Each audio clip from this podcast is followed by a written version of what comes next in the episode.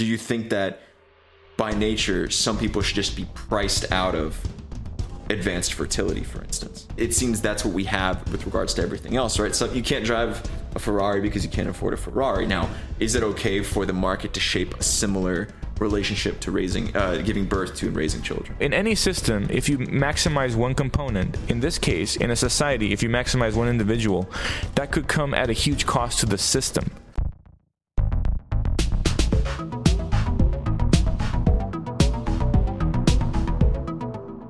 Welcome back to Radius of Reason, uh, a lowbrow podcast about highbrow topics. Uh, we like to discuss politics, science, philosophy, and other things that cause us existential dread. My name is Andre. I'm joined by Levon, my co-host. Hello. Uh, it's great to be with you. This is episode twenty. Now, let me ask you something. Talk about this stuff a lot, but really, how do you think is the, the world's going to end? How is our civilization on this planet going to die out? Is it war? Is it climate change? Is it because we're not having enough sex? What do you think? It's definitely because we're not fucking enough. At least the Chinese, for sure. Because what we've seen here in, in recent studies is China's population is going to be cut in half by the year twenty fifty. Um... And they're not the only Asian country that's suffering. Obviously, Japan and Korea in particular are really, really suffering. Yeah. There's a crazy stat about Korea's birth rate being at a zero point eight, which to us normal people is like, what, what does zero point eight mean? Well, let me put it into context. A birth rate of one point nine will have your population halved in f- every five hundred years. Right. A birth rate of one point eight will be every two hundred fifty years. So all you have to do is do the math and s- to see like how fucked Koreans are. Yeah, it's like the South um, Korean civilization is on track to essentially become extinct in the next couple hundred years unless something serious changes. Now, but this isn't just East Asia that's undergoing right. these huge shifts. I mean, even here in the United States, how many people do we know? And we're in our thirties. Yeah. We don't really know that many people that have, let alone one kid, but multiple children. And I think it's something people are becoming increasingly concerned about. It's nothing really new. You know, the United Nations has been ringing the bell on population decline mm-hmm. since the nineteen seventies. Uh, some countries, again, are a little bit further ahead in, in the decline than others. But this is an issue that, just like climate change and thermonuclear war, is one of those factors that we have to grapple with as something that could potentially bring about the end of our civilization. Oh, absolutely. Absolutely. But uh, real quick, I want to circle back to your point about, you know, us being in our thirties and how many people we know that are childless. There's another crazy stat, which um, is apparently the case for all like developed countries. Mm-hmm. If you're a woman who reaches the age of thirty and you're childless, there's a fifty percent chance that you will remain childless. And this isn't you just making this up. No, this is this is a an expert on population collapse had said this. I forgot his name, so whatever. But yeah. the, the the point is, you know, not just due to biological factors in terms of infer, infertility, but due to the social circumstances in developed countries, uh, due to the career paths that people take, also due to finding the right partner. You know, now we have dating apps and we have this kind of Um, issue with just uh, the paradox of choice, et cetera. Um, these are all playing into a very interesting dynamic that's occurring um, where birth rates are now at a critical juncture of being um, kind of ir- not irreplaceable or e- uh, what's the word I'm looking for here? Um Sustaining or, or yeah, yeah, sustaining. Let's just say that. Anyhow, and you know, I think it's interesting because a lot of the maybe political groups that are discussing this outright tend to be from more conservative circles, mm-hmm. and I think there is obviously the very, very uh, racist kind of ultra right wing narrative about being replaced by certain ethnic groups, and and. We certainly saw that unfold in Charlottesville um, a couple years back when they had the Unite the Right rally, where the the ultra right wing, the, the almost the neo-Nazi wing of American politics and, and globally tends to espouse this kind of narrative. I think that there is a conversation also to be had from the other side of the spectrum, maybe from the political left in the United States, that can explore the fact of why individuals aren't having children necessarily. And you mentioned societal factors, right? I think that's a huge piece of what we're grappling with in the U S is that policy isn't really being shaped to encourage individuals to have children, right? The access to quality healthcare, to quality education, to financial stability. It's all very perilous in the U S, I think, at this point. And nobody really wants to take the risk of having multiple children under circumstances that maybe aren't ideal. Now, I can already hear maybe my parents' generation saying, it's like, oh, well, we had you in like far more difficult circumstances. Right, right.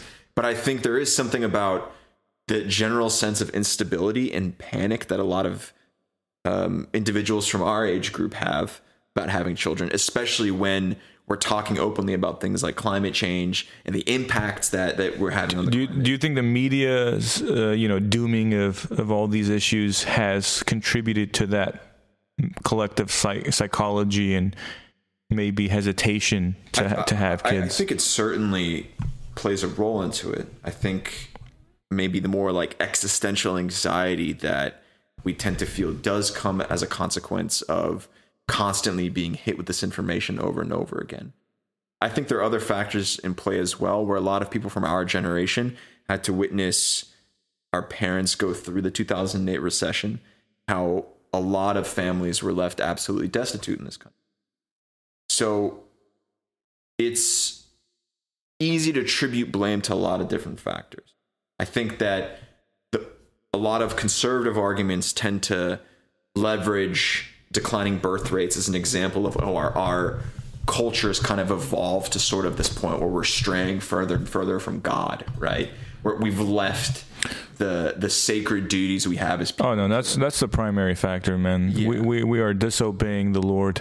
We are, we, so. we, yeah, we are disobeying the Lord's calling, um, and the damn TikTok is making us have less sex.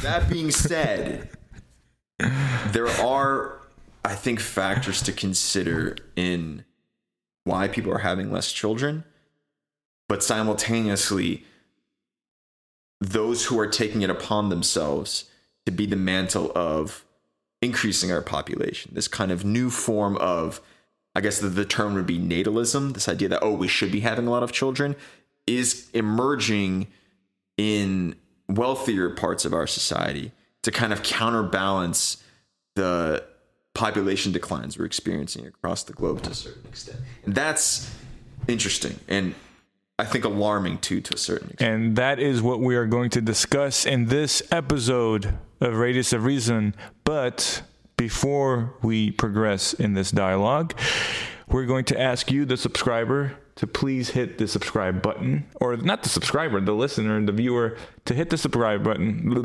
This is We're gonna clip. Are we keeping this? Or are we getting? This is this is a gift to the to the viewers. Humanizing us. Uh, we had some people express concern after our last episode that we're actually A I algorithms because we're so polished. Hit the subscribe button. Hit the like button. Comment. And enjoy the show. Yes, and be sure to follow us on Twitter as well. Radius underscore of. Engage with us. Be great to talk to you. Um. But if you criticize my sweaters, we're, we're banned. I enjoy the sweater criticism, so I encourage it. Okay, um, so let's kind of talk a little bit more about this kind of neo-pre or pro-natalism yeah. movement. Yeah, and it's nothing new, right? It's, I, I think... The, the well, natalism... Well, natalism... is not a new no. thing, and being pro-natalist is not a new position, no. but in conjunction with the the kind of Silicon Valley right. elites, right? Uh, you you think there's something I do new I, happening? I, I think just like Silicon Valley tends to repackage everything that already exists into something new and then sell it and market it to people. I think that's exactly what we're seeing emerge with quote unquote neonatalism.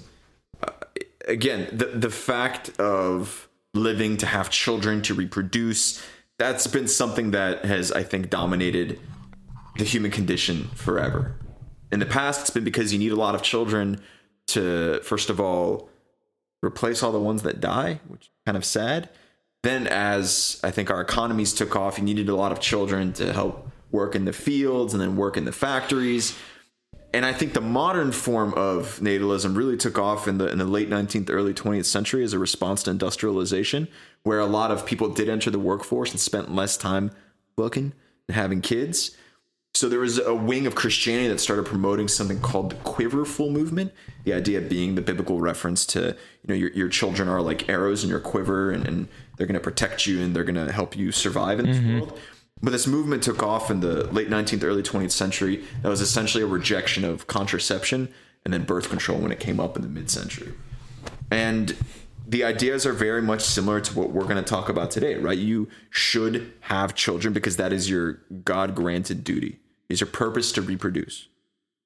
And now, in response to, I think, greater conversation around these statistics of population decline, more and more wealthy elite, at least here in the United States, are publicly speaking out about their duty kind of reproduce and to have more children while the poor and working classes can't necessarily do so. I think the biggest icon of this is Elon Musk. He's spoken very openly about having what, like ten kids by this point, two of which he had through um, I V F with like his secretary. He's had him with Grimes, with his first ex-wife. But he's all about this notion of, yeah, I have to reproduce because it's my duty. I'm wealthy. I have a high I Q. I have to reproduce. And that, I think, is where we start. Or, or is it? Or is he just insecure? He just wants to let people know that he fucks. Yeah, well, I mean, what, what better way to, to right. let people know you fuck than, than having a bunch of kids? Right. It's like, hey. um, but I think that point is actually pretty scary, is the fact that it starts wandering into the territory of eugenics to a certain extent. The idea that some people should reproduce versus others because some people produce superior genetics. And that's kind of the narrative that's taken shape in Silicon Valley, where a lot of these wealthier families see themselves as ultimate successes in the current socioeconomic system.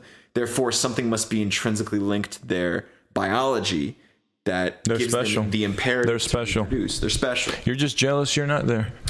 I'm jealous that I'm not there. Um, so I think that there's two separate conversations to be had. Uh, there is, as we always talk about, a question of policy, right? Where clearly something is going on at the level of the individual around the world where they're not feeling the, the pressure or the security or the stability to have children. Some countries have started moving towards natalist policy to, to help address these factors. It's things like in Finland that the government guarantees uh, time off for mothers and fathers after a child is born. They guarantee placement in daycares, guarantee healthcare, thing, things along those lines. And then there's also the market response that we're seeing in, in things like Silicon Valley, producing tech companies to make it possible to expand the window of fertility for men and women to have children safely in their forties and fifties. Those are two parallel things, I think, that are going to lead to two separate outcomes.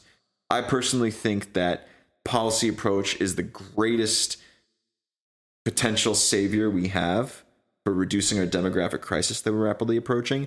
And I think the market approach is ultimately going to lead to what we'll talk about a little bit with neo-eugenics. Well, well said. Um, yeah, dude, I... What do you want me to say, man? Like, what do, what do I, what do I even say in response what to that? Even say to that? Like, there's uh, you're on point. So I was saying all of that with the intention of asking you: do you think capitalism is capable of preventing the population collapse we're facing? Yes, Ooh. maybe actually. Maybe.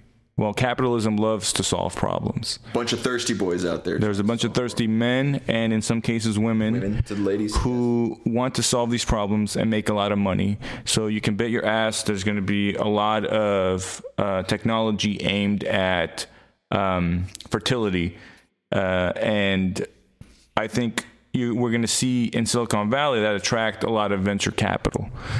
Um, yeah, I think the, the fertility, the stat I had here is that the fertility industry is expected to expand to be like seventy-eight billion dollars by twenty twenty-five. So, I mean, they're trying. And yeah, so I think in general, it's going to be easier for people to delay having kids and have some insurance plans basically for that.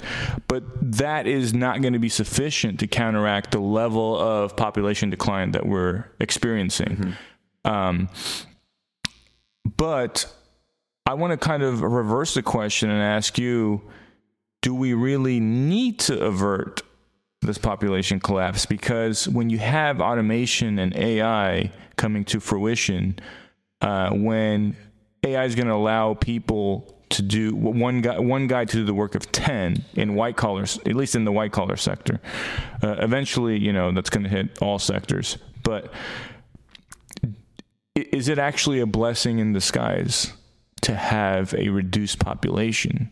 Because what happens if you have millions of people without jobs, right? You're going to have a lot of political and societal instability. So w- what are your thoughts? Yeah, I, I think that, in my opinion, is it's almost an easy way out of some of the problems we talked about in our last episode. In that A I, the, the, the absolute dumpster fire that the market is going to be after we introduce unrestricted A I, which is kind of, I think, the direction we're heading in right now, right? There's going to be no caps on it. There's going to be no um, attempts to protect the people that are going to be essentially developed out of their, their current jobs. So it does seem like a very easy solution is just to kind of let the, the population decrease so that we won't actually have to put any guardrails around tech. I also think that's like a batshit crazy way of thinking. That we should indeed have these conversations and figure out how can we wrangle in some of the, the worst elements of our economic system without resorting to like, yeah, you know what, like a certain percentage of the population is just going to never come to fruition. Um, so I personally think that we should do everything in our power to maximize the survival of our, of our civilizations, the collective human civilization, right? And not, not speaking about the U S specifically. And I think as it stands, the market isn't really capable of doing that. Because you made a very interesting point about it's going to be easier uh, with some of the research and investment that's happening into fertility studies. It's going to be easier for people to have families later in life. I think it's going to be easier for certain people to have families later in life. Because I think that that's going to be a very cost-restrictive Um, I don't even know what to call it, a therapy or a technology to implement. And it's going to ensure that only a select group of people mm-hmm. are having families. Now, the question I have for you is, do you think that's ethical? Do you think that by nature, some people should just be priced out of advanced fertility, for instance? It, it seems that's what we have with regards to everything else, right? So you can't drive a Ferrari because you can't afford a Ferrari. Now, is it okay for the market to shape a similar relationship to raising, uh, giving birth to and raising children? Oh, that's a, that's a loaded question. um, I, I, I think eventually, you know, when you have genetic engineering that is restricted to the elite class, that can definitely be a problem. But I think simply, you know, delaying having a family, that's more like a luxury that's maybe sometimes assumed, mm-hmm. you know, with, with the with uh, with being rich. That's kind of an assumption that we accept because they, they have all sorts of luxuries, right? If you're not rich, yeah, you might have to try to have a family earlier in life because you're not capable of affording all these different technologies and, and fertility options mm-hmm. that are going to be available. It sucks. It's not fair, but that is capitalism. Like having more money affords you privileges, mm-hmm. right? Um, but do you think that, do you think that this is going to be coupled with kind of this whole notion of designer babies and genetic engineering sooner than later? Like, w- w- like what are your thoughts on that? I think a hundred percent. And I think the technologies that are emerging out of a lot of this research is already moving in that direction, right? Kind of the study of embryos to figure out potential genetic manifestations, if indeed these are the embryos that are chosen for um, conceiving a child, right? So you can analyze an embryo to see if there's going to be a propensity as an adult for certain types of cancers, schizophrenia, for maybe certain behavioral uh, difficulties. That's already, I mean, that's not even science fiction. That, that I think, is being implemented to a certain mm-hmm. extent right now. Yep. So I think that's exactly the path we're getting on, is this notion of a designer baby, that certain genes are more desirable than others, which to me, that just screams eugenics. Because the whole idea of something being more desirable than something else, you're already going to be like alienating an entire segment of, of now life. Now eugenics is a broad notion though, right? Because ideally I think everyone would accept, like, hey, if I can if I can screen for certain diseases that are like basically gonna bound your potentially bound your child to like a lifetime of suffering, mm-hmm. if I can screen for those and decide to not have children, or maybe somehow do a gene modification to prevent that disease from manifesting in my child. I mean, I feel like everyone would accept that. So that's that's one, you know, light, eugenics light, I guess, interpretation of what could happen. Of course, then you have like the actual ability to potentially increase I Q if if that was actually within reach. It's not at all right now. No. And it may not be for a very long time, even with an artificial general intelligence, because the thing is, like, the human body is a, a chaotic system. Right. It, it's, it's very difficult to, to understand how those interactions take place. Um, and also, intelligence isn't purely genetic, so it, you could probably only take you so far. I think the facts are what they are, but I think on a social level, there already is a level of thought, again, from these more exclusive circles, at least here in the United States, that, oh, no, indeed, my genes are going to guarantee a higher level of humanity. And a great example of that is Jeffrey Epstein, where he had his ranch in rural New Mexico, where he wanted to have twenty women living there that he could just continuously get pregnant so that he could populate the world with offspring. Because he thought that based off of his success in life, whatever reason, you know, C I A, uh, whatever. Mm-hmm. But he saw himself as a higher caliber of a human. Therefore, he should be the one that's populating the planet with offspring. And I mean, it, it's it's a batshit crazy approach. And I think Epstein was already kind of uh, in, it, sort of encased on that path based off of how he treated people in general. But it's not that outlandish, because if you look at, you know, Elon Musk's obsession with Genghis Khan, for instance, it kind of gives me a similar vibe, where this notion that Genghis, everybody can trace like a certain percentage of their uh, gene pool to, to Genghis Khan or something like that. I, I think if you, if you already have the qualities of somebody who's going to be ruthless enough to, to lay off hundreds of people, to, to kind of tread over other people's shoulders to make your company successful, you're going to see yourself as like on a higher plane of existence than the average human. And you probably think that your genes are of a superior value. And I think the reason why there is kind of this burgeoning industry in Silicon Valley is particularly because of, specifically because of this more of elitist mindset. Somehow you're not just financially superior to somebody, you're genetically superior to them as well, even though if it's not grounded in. L- let me ask you a meta question here. Oh. So we we know that people from, let's say, lower economic backgrounds tend to have more children.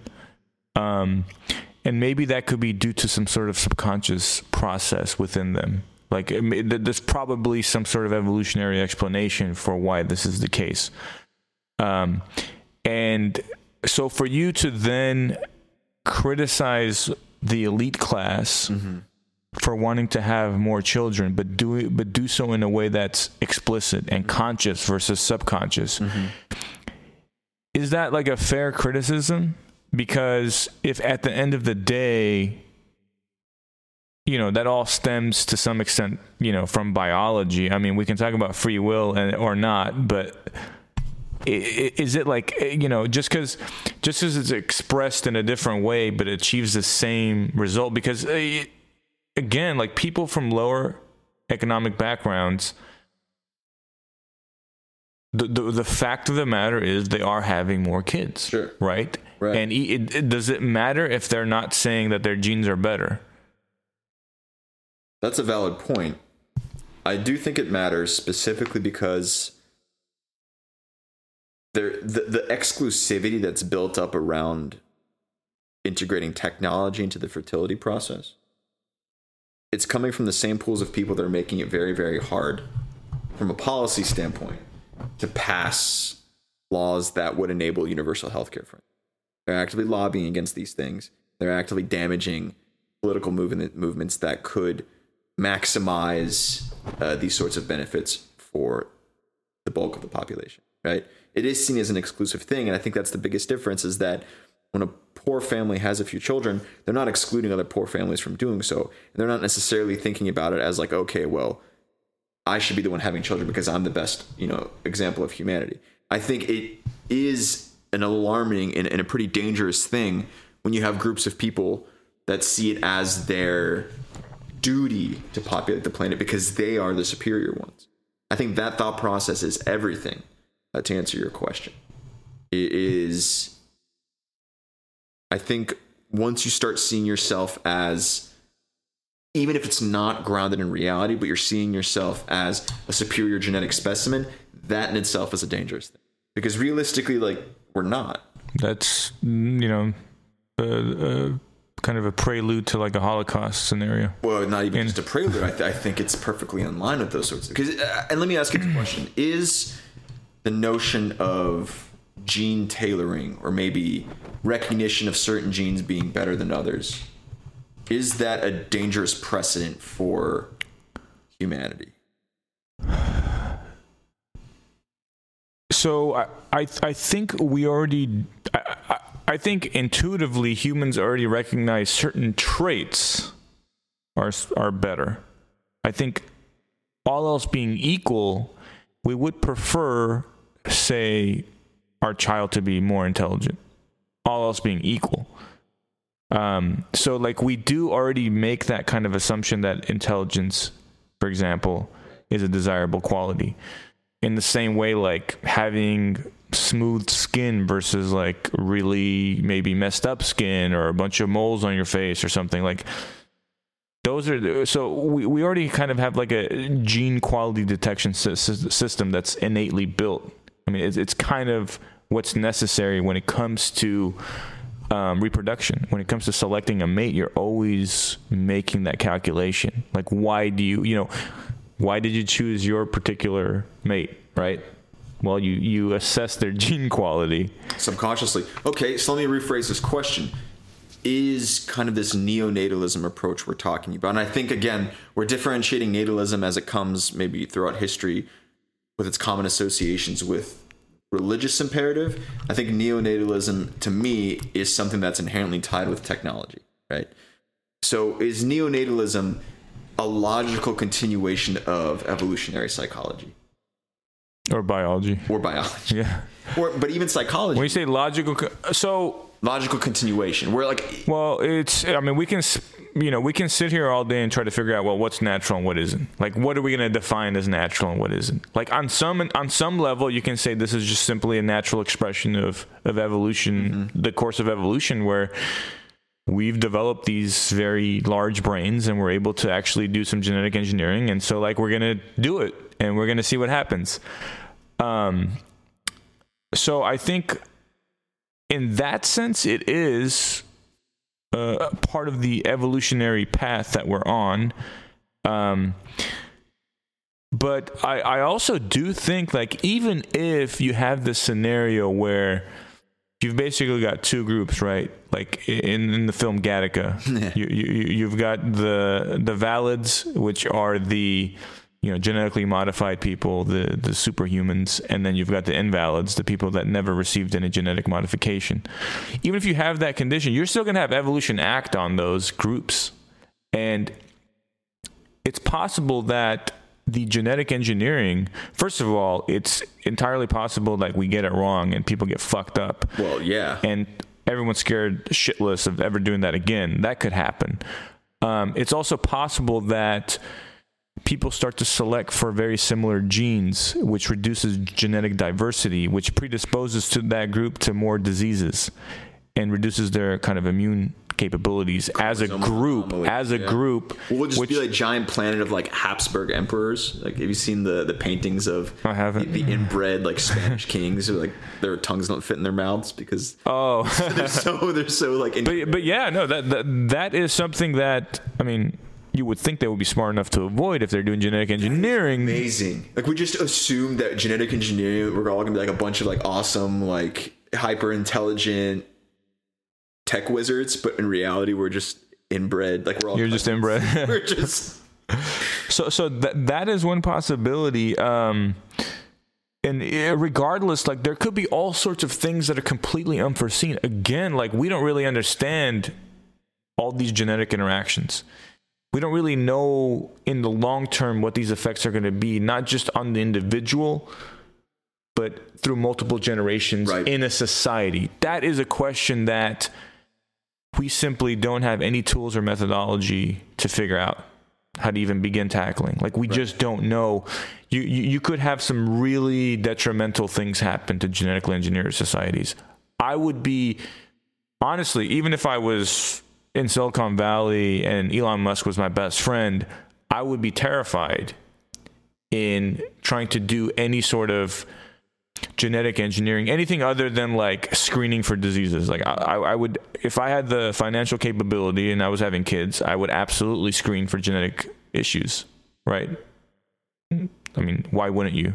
Right. To me, it seems like the moral imperative well, to do on, so. Hang on, let's let's double click on that really quick. So, is if you have the ability to do so, is it in fact like a civilizational imperative for you to ensure that your offspring is not going to have certain conditions or maybe a propensity for a certain condition? I think when it comes to disease and suffering, it's something we absolutely want to avoid. Of course, we still want to have confidence that these technologies don't lead to other issues. Right. And that's that's a different question as well. But And, and I think at this point, the technology is elementary in the sense that it is strictly detection. It's not sure, sure. modification where, you know, if you have an embryo and you run a, written down, a P G T P test on it, right? Which I referenced it earlier. It's essentially a um, it's a genetic test for risks in embryos um, for disorders that could emerge later in life as adults. Things like schizophrenia, which starts manifesting a little bit later in life. Um, so th- it's not like this uh, genetic test is able to alter the gene. The idea is is that if an embryo tests positive for it, it won't be used in an I V F treatment. It'll, it'll just be terminated. So th- that's the level of sophistication we're at, but it is still a it's a level of control that maybe we haven't historically had. And back to the question of is it if you have access to this technology, is it eth- is it unethical for you not to do anything with it essentially? Yeah, yeah, no, I, uh, again, I, I would say when it comes to just screening and detecting issues in your kids and trying to decide whether you should have kids if you've got a high chance of, you know, giving birth to someone with a crippling disease, like absolutely it's a moral imperative to look at that and make a rational decision um, and to avoid giving birth to people that are going to suffer. Like that's, to me, that seems like a no-brainer. Um, but it gets just much more complicated when you look, you know, ten, twenty, thirty years down the line and you have the, again, the designer babies issue of, well, I can make my kid twenty percent smarter if during pregnancy I take this pill or have this process done, right? Like, I, I, then it's like, okay, and if that became cheap, let's just say in theory, would that would it be, then be unethical? And let's say insurance covered it, so there's no question about cost, right? It's like an ideal society, right? Right. Would it then be unethical not to make your kid twenty percent smarter? Because think about it, th- then they're gonna by virtue of not being twenty percent smarter than they would otherwise be, they're going to be at a massive disadvantage compared to other kids, well, I, I which could we, lead to suffering. We have our right? answers already before us with things like early vaccination for certain things. I think we would all agree that uh, we're going into this territory. We would all agree that vaccinating your kids against things like smallpox and polio is probably the ethical thing to do. Speak for yourself, you coastal elite. Yes, uh, yeah, precisely. A coastal elitism is shown. That being said, for the most part, barring outliers, yeah, yeah. we've accepted that as the ethical thing to do. In fact, it would be unethical not to give your kids the tools that are available right now to deal with very serious illnesses, right? So I think, yeah, like the the path of logic is already there, where if there is like some magical pill that increases I Q by like fifteen points or something like that, um, which I feel like was a very low I Q statement I just made. But yeah, of course you you take it. And I think the the parallel that I want to draw is during the Holocaust. Okay.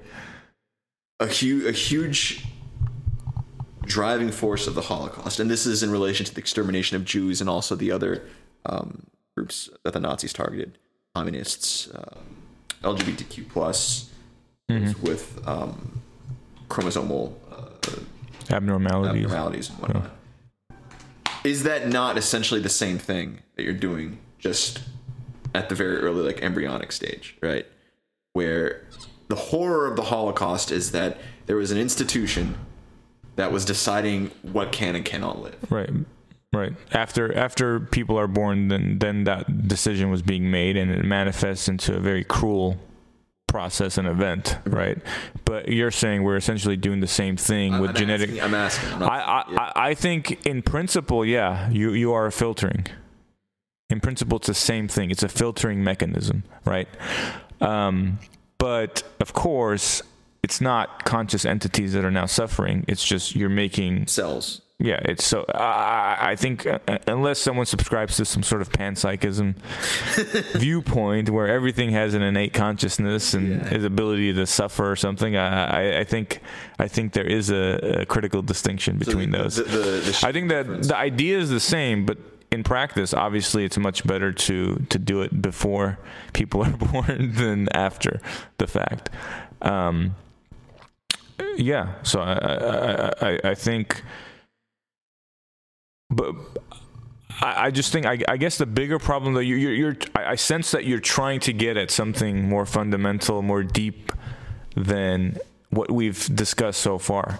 Because at some point, the elite class, as they continue to genetically modify themselves, they will have access to the newest technologies. Mm-hmm. Um, at some point, maybe they reach a sort of genetic escape velocity where they do become, you know, so much more superior superior to the have-nots.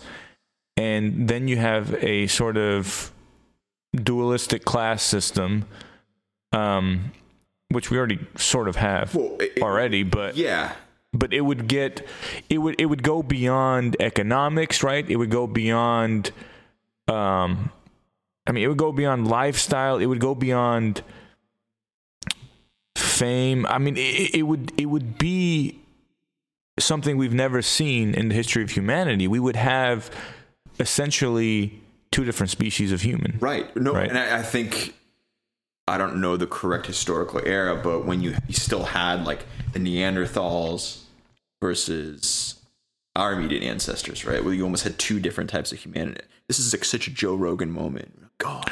No, no, no this is important though. Yeah, but we we. There were multiple types of, of oh God, humans, and then one type ultimately succeeded based off of rotor, right? And I think you're painting a very accurate picture is that we have divisions in our society right now on like a social and economical level, right?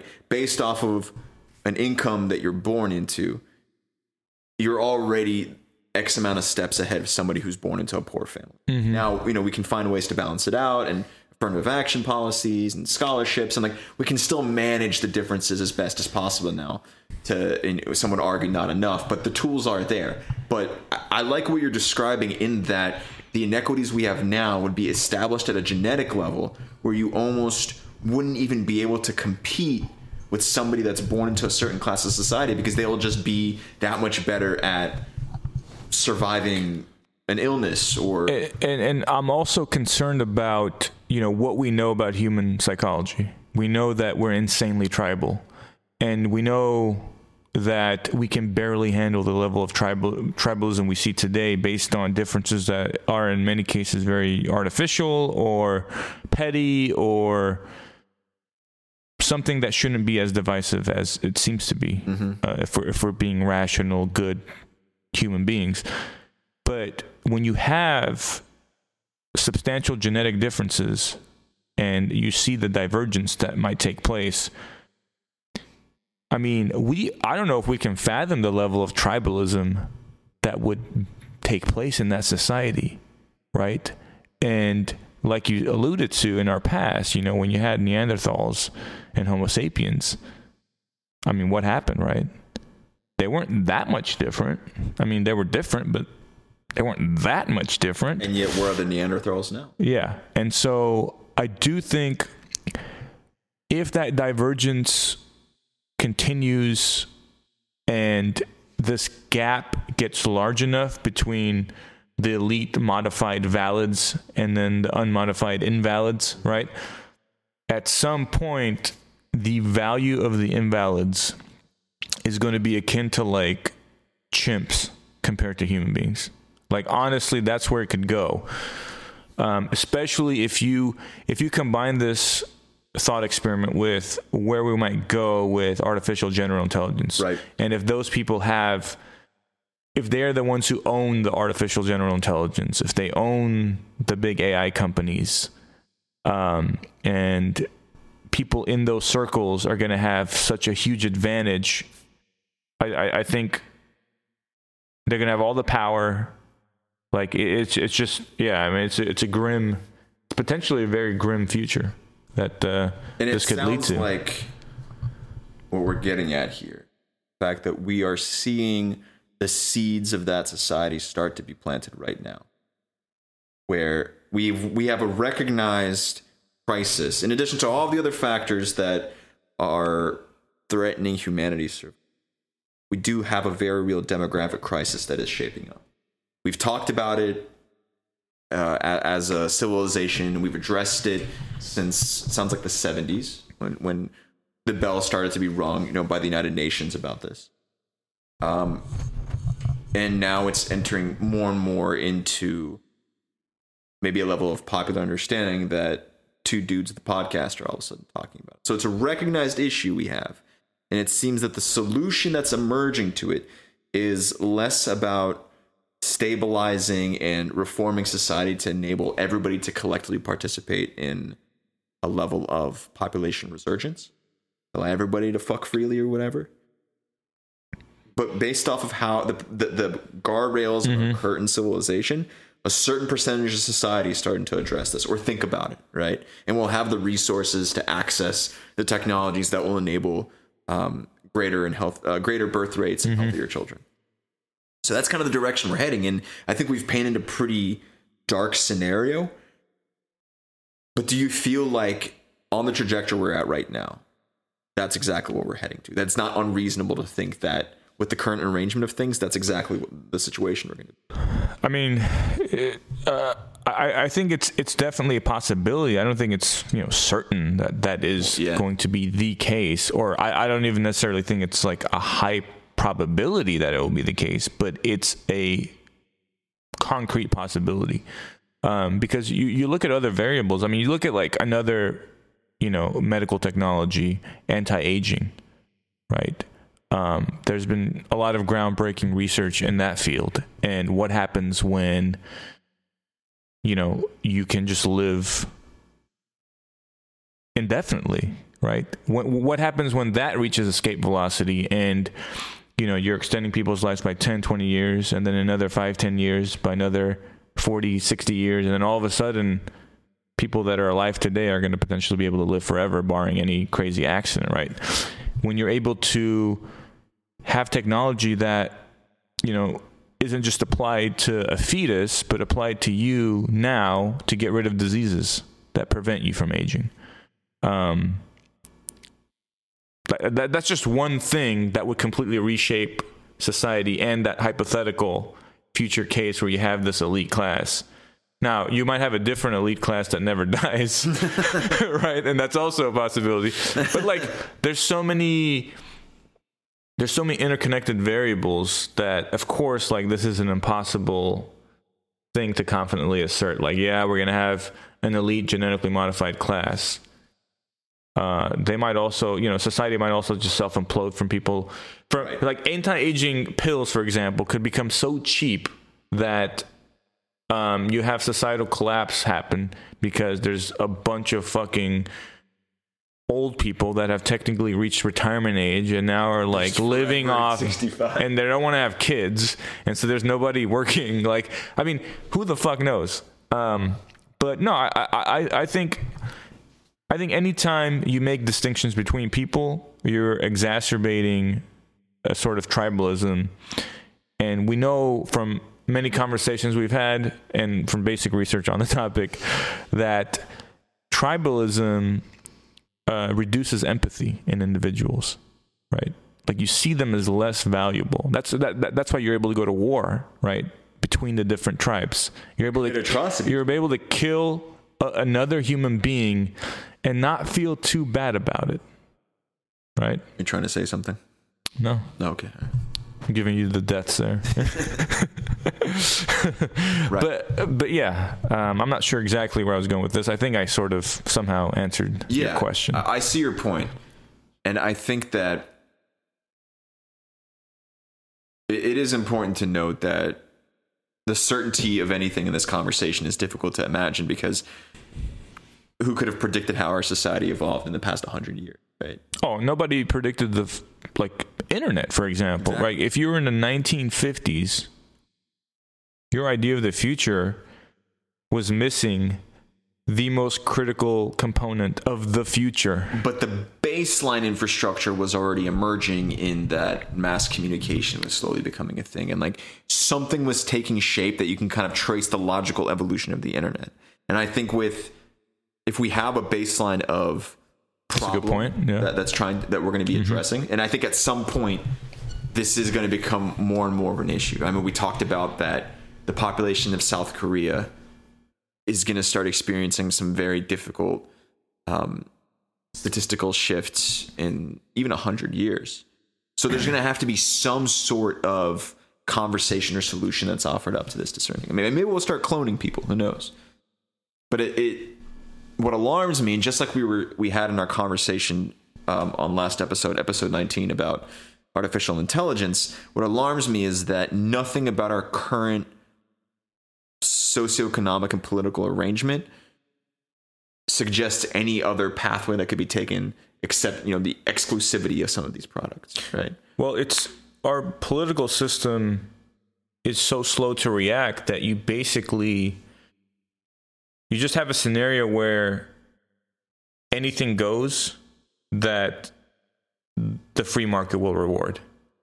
Right? And it sounds like, like based off of the projections for how much money there is to be made off of this sort of tech fertility industry, that's exactly the direction the market is heading in. Yeah, I mean, if we and if we if we look at the power of pharmaceutical industry right yes, now, yes, then we extrapolate more that or even more power to these fertility companies, uh, anti-aging companies, et cetera.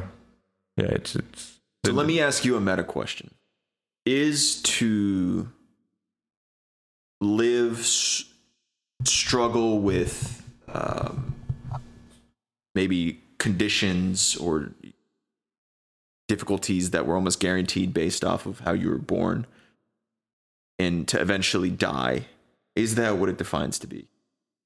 As in, if you start programming some of these things out, right, is it making you less of a human because you're no longer facing some of these factors of adversity?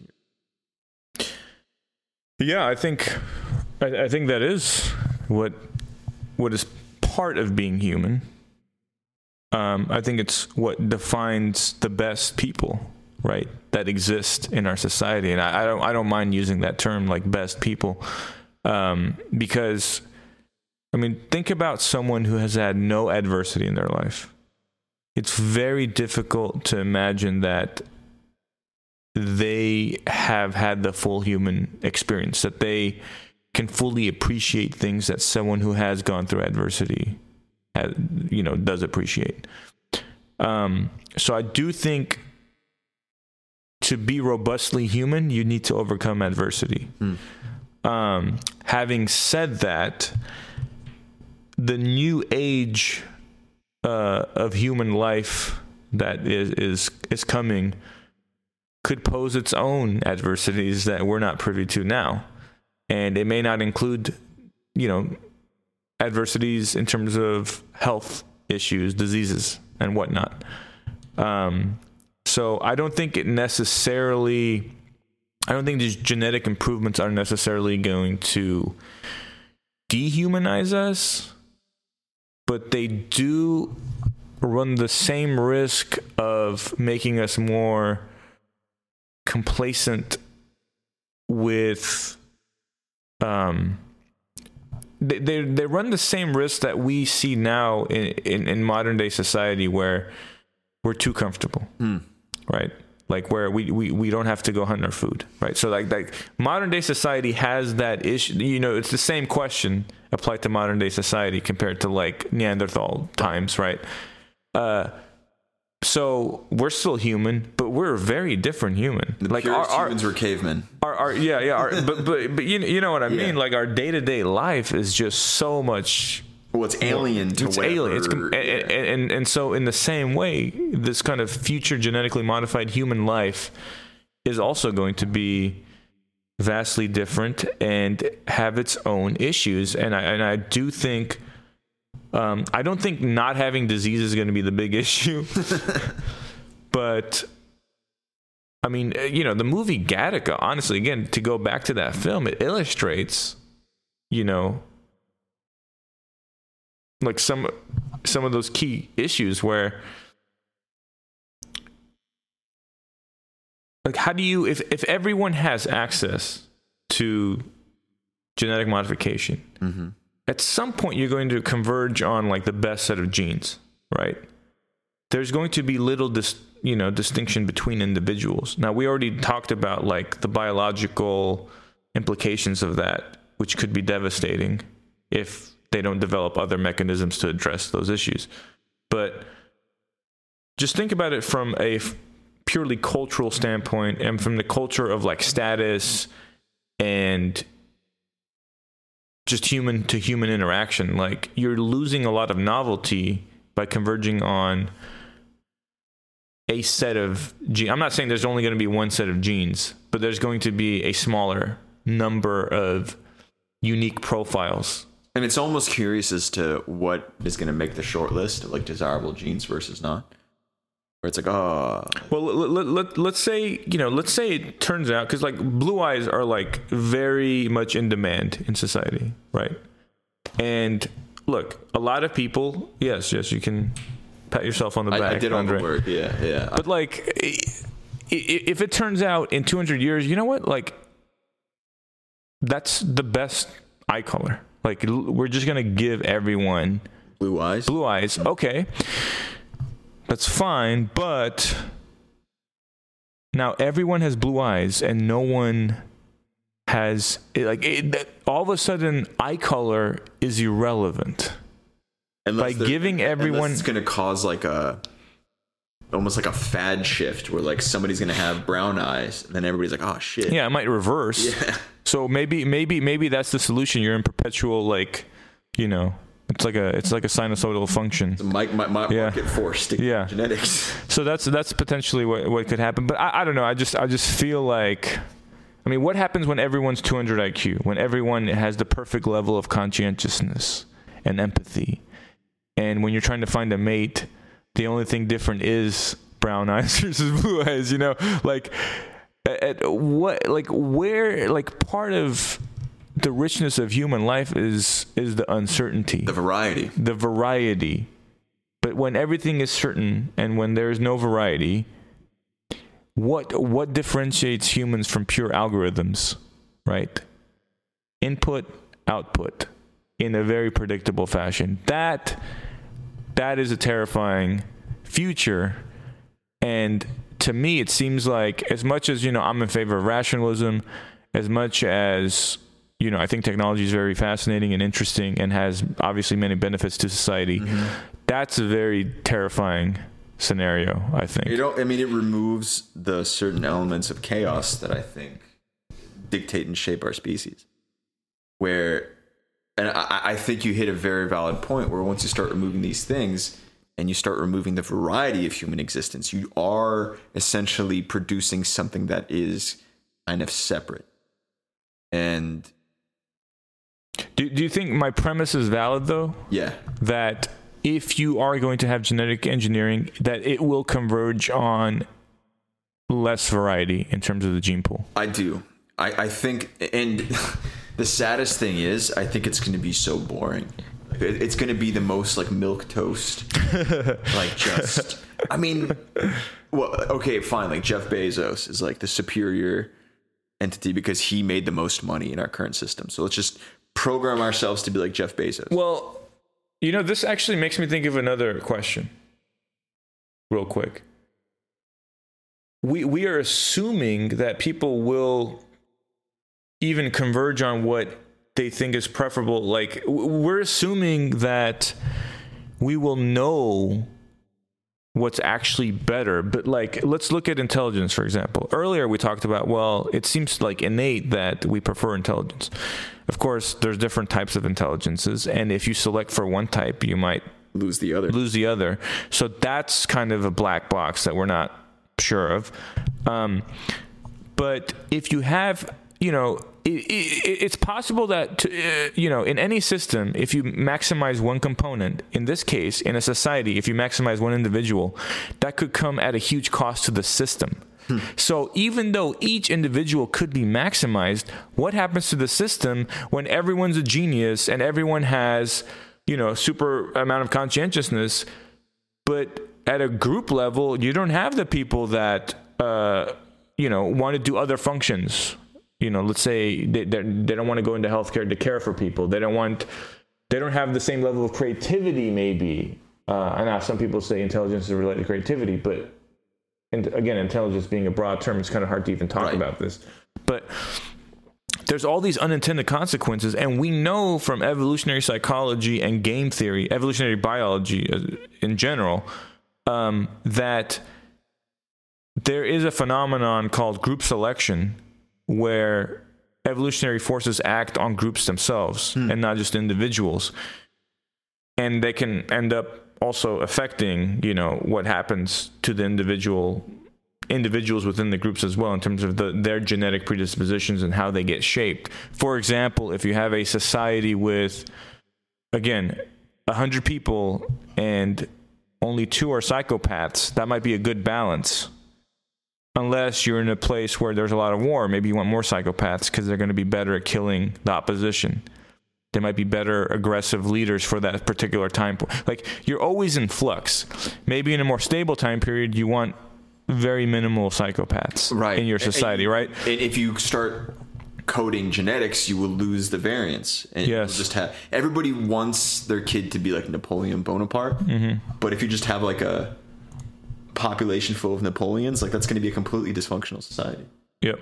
And and that introduces like the Aldous Huxley approach of Brave New World, where you have tiered, mm-hmm. you sort of replicate, artificially replicate the variations in society by creating a very rigid hierarchy of like genetic modification. So inevitably, some people are going to have to be coded to be like the lowest rungs of society because you need them in order to even justify the existence of the higher rung. Um, shit. Yeah, it's fucking nuts. Okay, well, do you think in your lifetime, let's say we we discuss some of the technology that's accessible right now, do you think that you would be okay in using things like embryonic testing to determine not not just like genetic disorders that could exist at birth, but propensity for things down the line? Is that something that you would be comfortable in introducing into your um, thought process? Um, I, I think probably. Um, I, I would certainly look into it more myself. I haven't really done like the most research on it per se, but I think uh, I think I would, because you know, if you, I mean, just imagine you have a child and they have a crippling disease. I mean, and it, to think that you could have prevented that, but you didn't. Like that, that I mean, that that is a recipe for lifetime anguish. It is. So, yeah, I mean, I, I think we, you know, we've been very, again, we doom a lot. We're very alarmist. It's the we love podcast. To jerk each other off over, absolutely, over all these existential issues.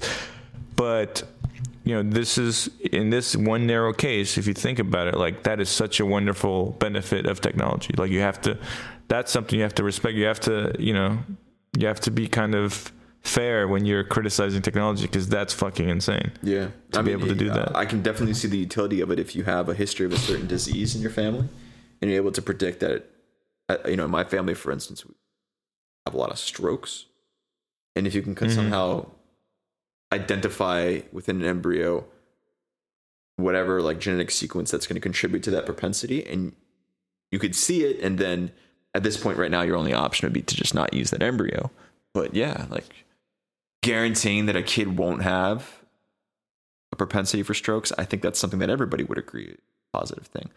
And even the elimination of certain, oh boy, here we go, the elimination of of certain diseases, um, maybe that's worth thinking about as well. But I do still always come back to the point that I think this is like such a lazy approach.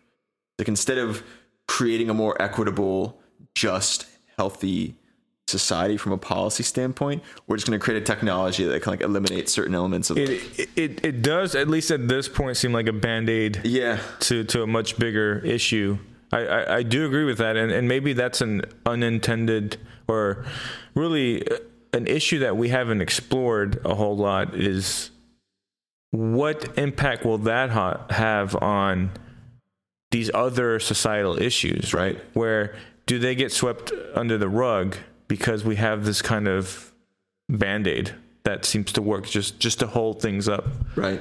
And we started the show off by discussing the various crises humanity faces, just because we're going to be able to genetically code our way out of um, schizophrenia.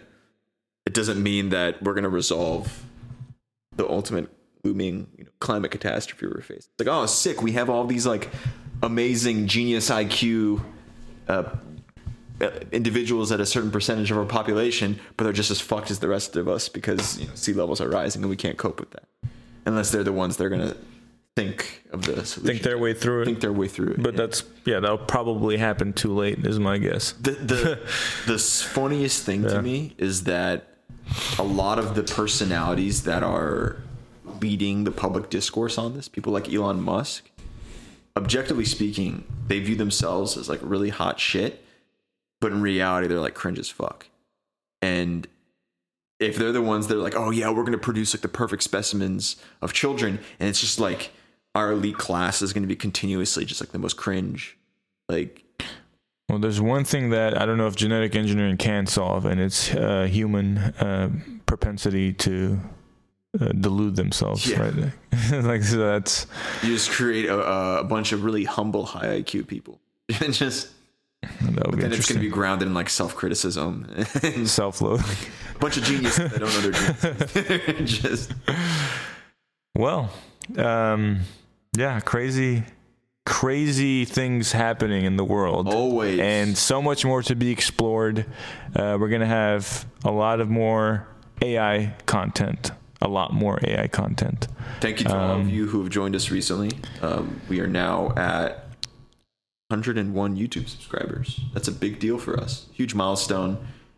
Um, twentieth episode as well. So episode. I think statistically speaking, we've outlived a lot of other podcasts. I think ninety-nine percent of other podcasts. Hell yeah. So um, continue to engage with us. We love hearing from you. Like and subscribe. Especially if you've made it all the way through the episode. Yes. And you still haven't hit the subscribe button. What are you doing? What are you doing? What are you doing? Uh, reach out to us on Twitter, radius underscore of. awesome Twitter handle. Um, and stay on top of it, folks. Keep watching. Keep listening. Have a blessed day. Blessed day. Children of God. Take care, everybody. Take care.